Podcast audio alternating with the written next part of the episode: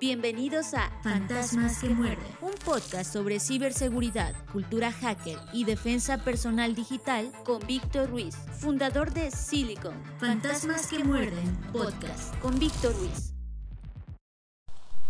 Bienvenidos a Fantasmas que Muerden, podcast de ciberseguridad, cultura hacker y defensa personal digital. Yo soy Víctor Ruiz, fundador de Silicon, y nuevamente les doy la bienvenida a este espacio de comunicación a través del cual nos mantenemos compartiendo ideas, tendencias e información con la finalidad de crear conciencia alrededor de la ciberseguridad.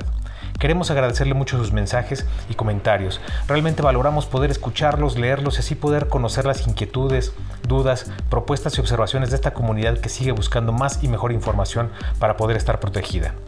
Gracias a ti, Fantasmas que Muerden ha estado en los primeros lugares de la lista de podcasts más escuchados de la sección de tecnología en Apple Podcast. Esto ha sido genial y te lo debemos a ti. Muchas gracias por escucharnos y por compartir este podcast. Estás escuchando Fantasmas que muerden. con Víctor Ruiz. Descifra. Conoce lo que hay y debe haber dentro de la mente de todo hacker. Descifra. En Fantasmas que muerden. Con Víctor Ruiz.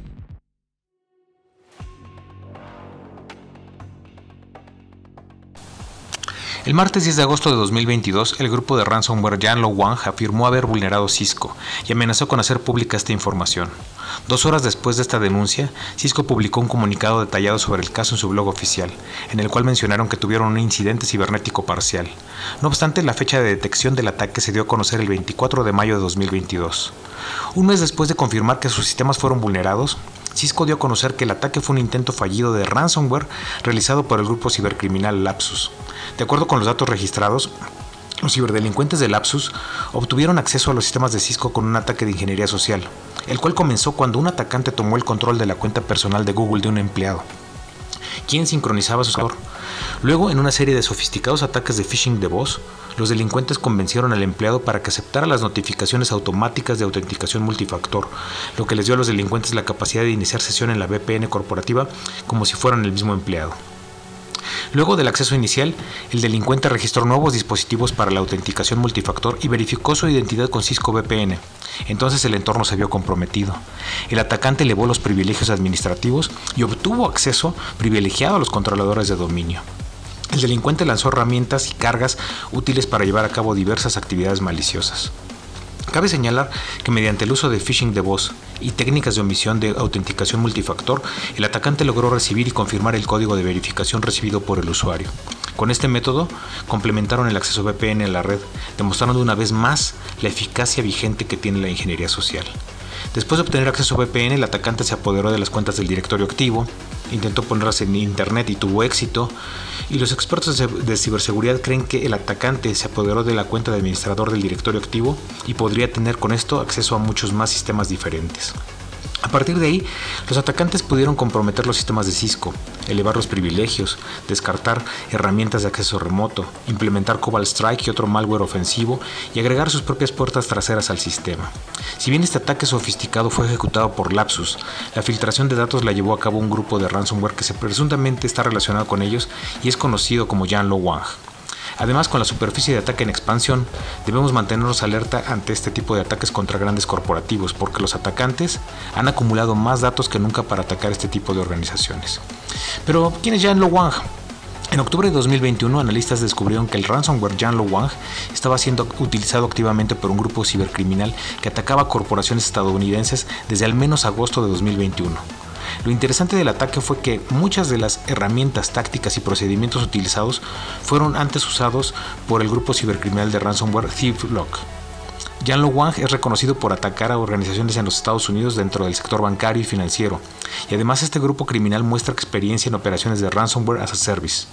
Aunque el grupo se centra principalmente en atacar organizaciones dentro del sector financiero, también se han dirigido a empresas de manufactura, servicios de tecnología de información, consultoría e ingeniería. Diferentes analistas del sector especulan que Janlo Wang podría estar conectado con Thieflock y Five Hands. Después de que los investigadores analizaran las tácticas y técnicas que usa este grupo criminal, notaron una posible conexión con ataques más antiguos relacionados a Thieflock. Que es una operación de ransomware desarrollada por el mismo grupo de ransomware que mencionamos, que se llama Five Hands. Five Hands, a su vez, es una variante de ransomware que se ha utilizado para robar información, ofuscar archivos, lograr el descubrimiento de redes y lograr el acceso de credenciales. A partir de abril de 2021, Five Hands fue utilizado por el grupo atacante UNC 2447 para explotar una falla del software de la empresa Sonic Wall antes de que se solucionara. Cuando UNC 2447 aprovechó esta vulnerabilidad de Sonic Wall, mostró capacidades avanzadas para evadir la detección y minimizar el análisis forense posterior a la intrusión, tal como ahora lo hace Jan Lo Wang. Y aun cuando los investigadores no tienen suficientes pruebas que confirmen una conexión entre Jan Lo Wang, Tiflock y Five Hands, se mantienen firmes en sus hipótesis de que los ciberdelincuentes detrás de Jan Lo Wang podrían tener al menos un antiguo afiliado de Tiflock como parte de su arsenal. ¿Qué opinas de esta vulneración a una de las más grandes e importantes empresas tecnológicas? ¿Cómo crees que hubiera podido evitarse este ciberataque? Esperamos tus comentarios en nuestras redes sociales.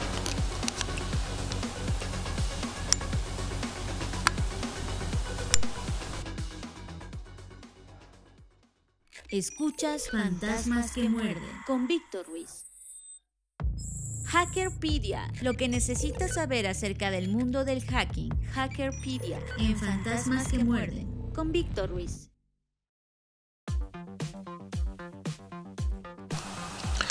Nuevas investigaciones muestran que Lockbit es de lejos la pandilla de ransomware más prolífica, con cientos de ataques confirmados en todo el mundo en los últimos meses. Lockbit es un grupo de ransomware que opera bajo el modelo de Ransomware as a Service, que está en actividad desde 2019 y es también una de las bandas que más víctimas lleva acumuladas en la escena del ransomware, entre ellas organizaciones de Brasil, México y Perú.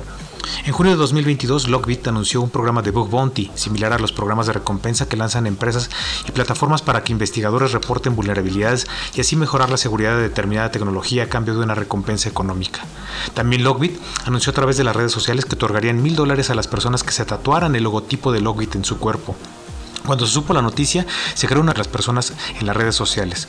Los pagos de Lockbit finalizaron el 11 de septiembre de 2022. Actualmente más de 10 personas tienen tatuajes del logotipo de Lockbit.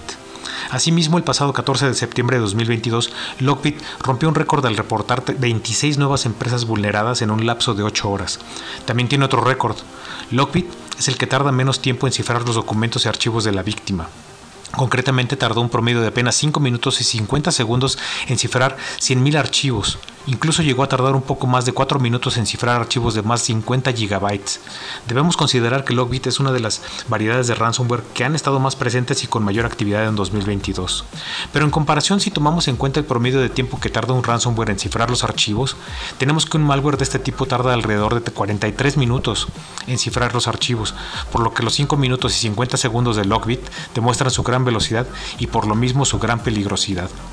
Además, en, en- de marzo a agosto de 2022, Lockbit acumuló más infecciones confirmadas que sus siguientes cuatro competidores más cercanos combinados.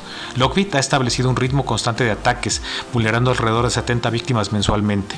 En comparación, la cepa de ransomware número 2, Conti, solo generó 127 infecciones totales entre marzo y finales de agosto de 2022, lo que representa menos de dos meses de funcionamiento normal de Lockbit. Esta prolífica actividad en parte se debe a la forma en que Lockbit aborda sus ataques de ransomware. En lugar de tratar de hacerse un nombre alardeando de infecciones de alto perfil contra objetivos grandes, el equipo de Lockbit ha op- ha optado por permanecer relativamente bajo el radar. Sin los titulares y afirmaciones audaces que los pondrían en el centro del escenario, Lockbit ha evitado la atención no deseada de la policía y el gobierno que atraen a otros equipos de ransomware.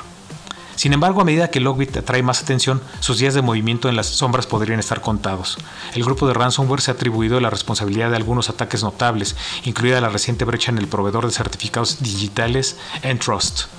Lockbit ha sido la amenaza de ransomware más activa durante todo 2022 y es imposible imaginar que no haya un equipo de agentes del FBI en algún lugar planeando su desaparición. Pero mientras esto sucede, lo que es un hecho es que Lockbit continúa evolucionando y se dirige más y más, a más víctimas. Además ha demostrado ser innovador, flexible y creativo, lo cual lo posiciona como un enemigo difícil de vencer. Este ransomware no irá a ninguna parte en el corto plazo, por lo que debemos estar atentos. ¿Qué opinas de la evolución y crecimiento de este tipo de cibercriminales? ¿Cómo crees que se puede combatir la creatividad e innovación que utilizan como herramientas? Esperamos tus comentarios en nuestras redes sociales.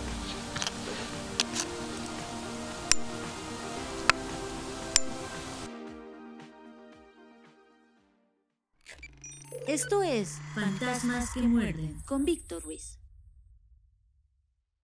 México tiene ya el primer lugar en ciberataques en Latinoamérica, por lo que 2022 será un año retador en el tema de ciberseguridad. Silicon te invita a capacitarte o capacitar a tu equipo y obtener certificaciones oficiales internacionales en ciberseguridad e ISO 27001.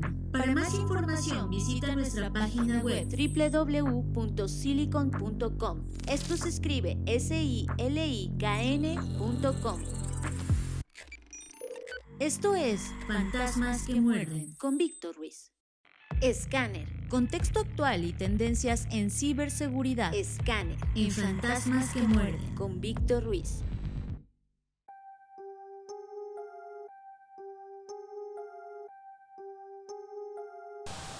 La semana pasada los ingenieros de Uber descubrieron a un intruso en sus sistemas, un atacante que habría conseguido el máximo nivel de acceso dentro de los servidores de la compañía usando técnicas de ingeniería social, es decir, engañando a varios empleados para conseguir las credenciales y códigos necesarios.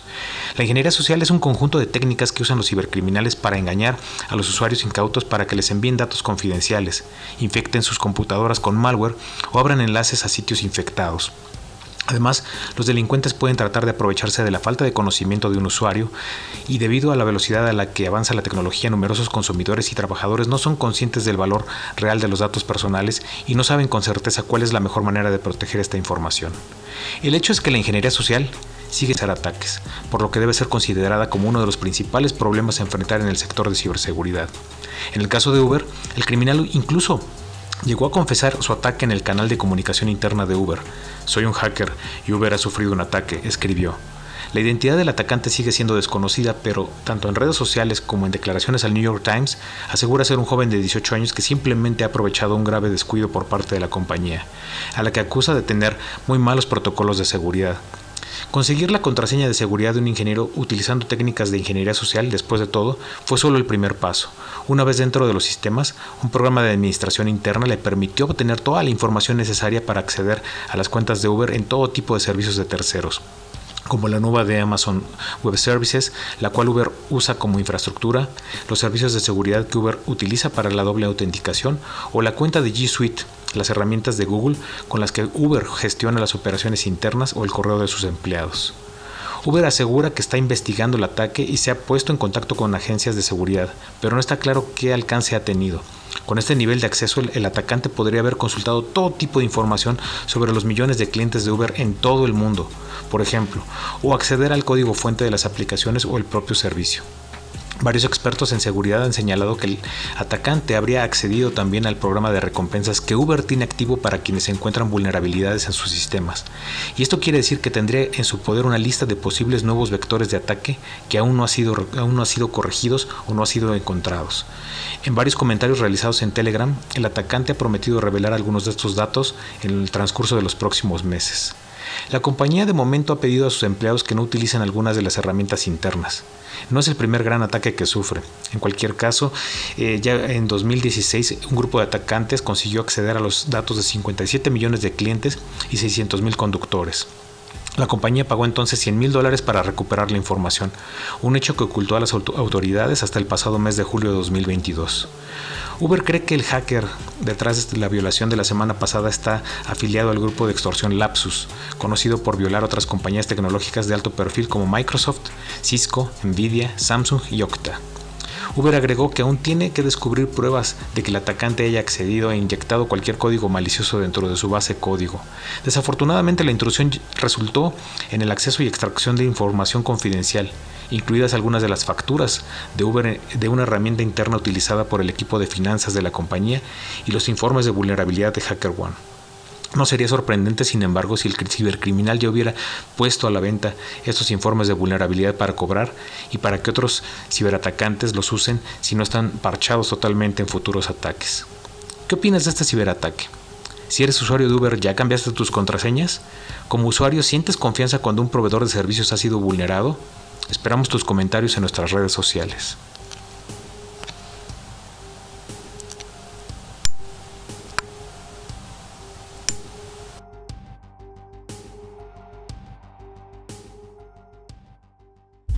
Estás escuchando Fantasmas que muerden con Víctor Ruiz. Descifra. Conoce lo que hay y debe haber dentro de la mente de todo hacker. Descifra. En Fantasmas que muerden Con Víctor Ruiz. Ahora Víctor, fundador de Silicon y presentador del podcast Fantasmas que Muerden, del cual soy legítimo fan, eh, nos va a ayudar a entender un poco más sobre las filtraciones de datos y sus peligros. Muchos de nosotros pensamos, y lo he visto en los comentarios que me dejan, que los ladrones están dentro del banco, son mismos empleados. Y bueno, Víctor, cuéntanos, ¿cómo es que se filtran estas bases de datos? En principio se debe a dos tipos de ataques, uno externo y uno interno. El externo se basa en las herramientas, metodologías, capacidades del mismo ciberatacante. El ciberatacante tiene desarrollado algún plan e ingresa por sus eh, diferentes métodos a la red del banco. Una vez dentro del banco, empieza a revisar qué tipo de información le puede ser de utilidad, tanto para filtrarla, manipularla o destruirla. Y también la puede robar y una vez que la tiene en su poder, la puede, eh, en este caso, filtrar en foros clandestinos. Y el otro caso son los atacantes internos. Esto es más peligroso porque eh, son, em, eh, por lo general, empleados que tienen acceso a toda la información de la empresa y se dividen prácticamente en cuatro grupos. El primero son aquellos empleados que no tienen amplios conocimientos de tecnología, pero son curiosos y entonces tienen acceso a la red y tratan de entrar a diferentes carpetas y archivos y luego los mueven y a, lo mejor descargan alguno vía correo electrónico. Y bueno, una vez que hacen esto, eh, sin, sin algún afán malicioso, sino solamente por curiosidad, dañan mucho a la empresa. Otro, eh, otro tipo de estos empleados son aquellos que están siendo extorsionados por algún tipo de infidelidad, por algún tipo de fraude. Alguien sabe algo de ellos y les está pidiendo que tengan eh, o que ofrezcan este acceso a la información de parte del banco. El tercer grupo se refiere a aquellos empleados que tienen algún problema personal, eh, tienen algún problema familiar, algún problema de deudas, algún problema de, divorcio y, debido a esto necesitan dinero o necesitan recursos para poder pues hacer frente a esa situación que están, que están viviendo. Y el cuarto grupo, que es el más peligroso, es aquel grupo que eh, tiene acceso a la información, pero son empleados por lo general descontentos. Un empleado descontento por diferentes razones tiende a dañar a la empresa o a querer dañar a la empresa en sus diferentes áreas. Y, ellos saben que una parte importante de la, de la, compañía es la información. Así que se meten a dañar a la, a la información, saben dónde están las carpetas y roban los archivos, los manipulan, los destruyen, los cambian de lugar. Y esta información, por ejemplo, cuando la roban, ellos pueden utilizarla para crear su propia empresa, porque por lo general lo que roban son bases de datos de clientes, pero si no la roban, se la pueden vender a algún competidor. Y aún, y aún más, si, si, si también eh, tienen acceso a esta información y no la quieren eh, vender a algún competidor o no la quieren utilizar en beneficio propio, también se la pueden dar a un ciberatacante para que la publique y a través de esto se pueda extorsionar a la empresa. ¿Por qué debería preocuparme? ¿Qué pueden hacer con estas bases de datos? Primero, eh, es, una, es información que contiene demasiados datos de los usuarios. Eh, viene el nombre completo, la dirección, el teléfono, los correos electrónicos.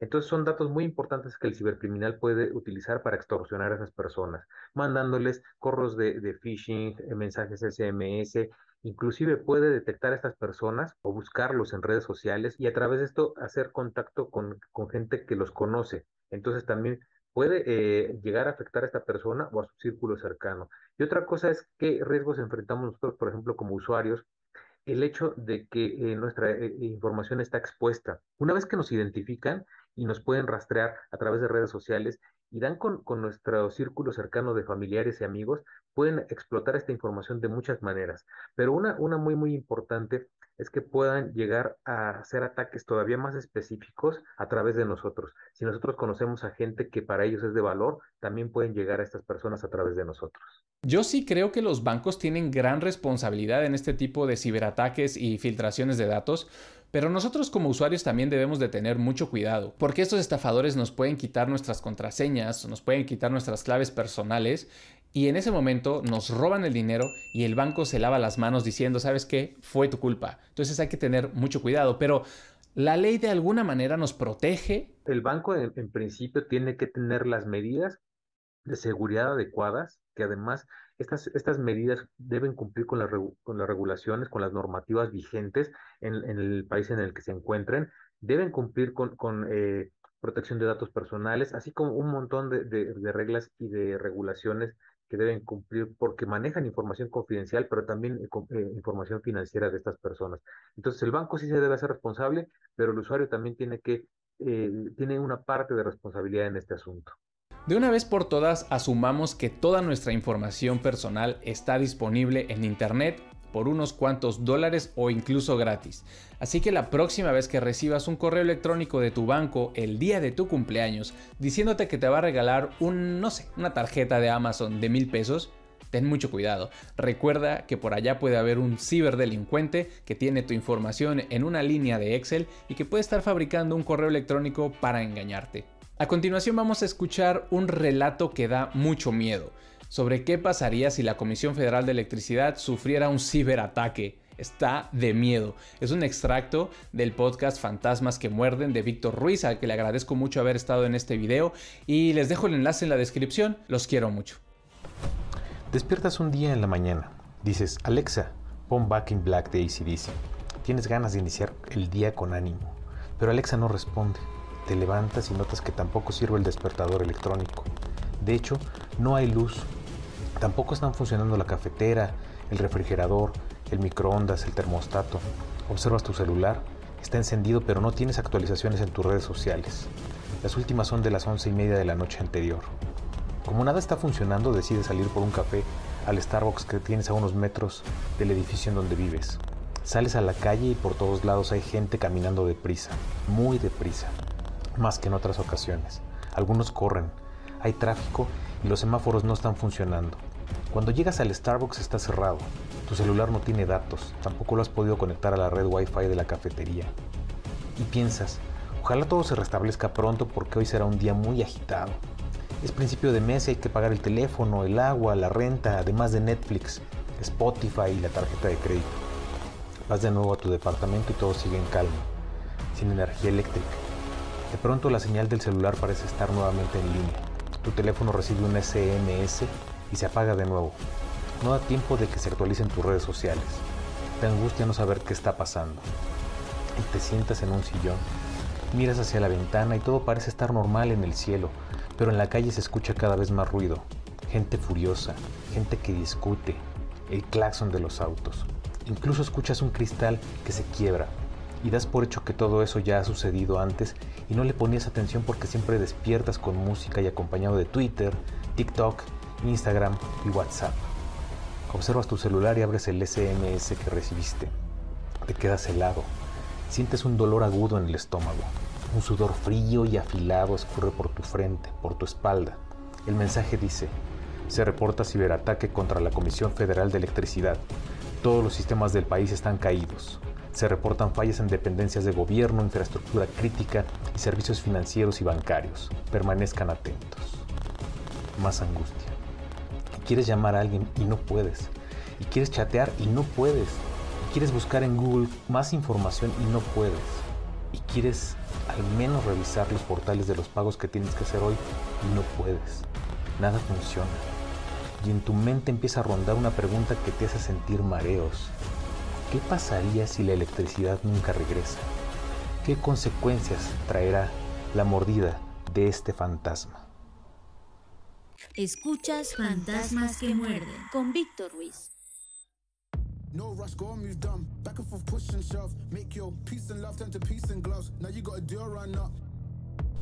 Antes de concluir este episodio les comentamos que tenemos acuerdos con dos organizaciones certificadoras internacionales, CertiProf y CertiJoin, a través de las cuales les ofrecemos certificarse en ciberseguridad o hacking ético a costos accesibles.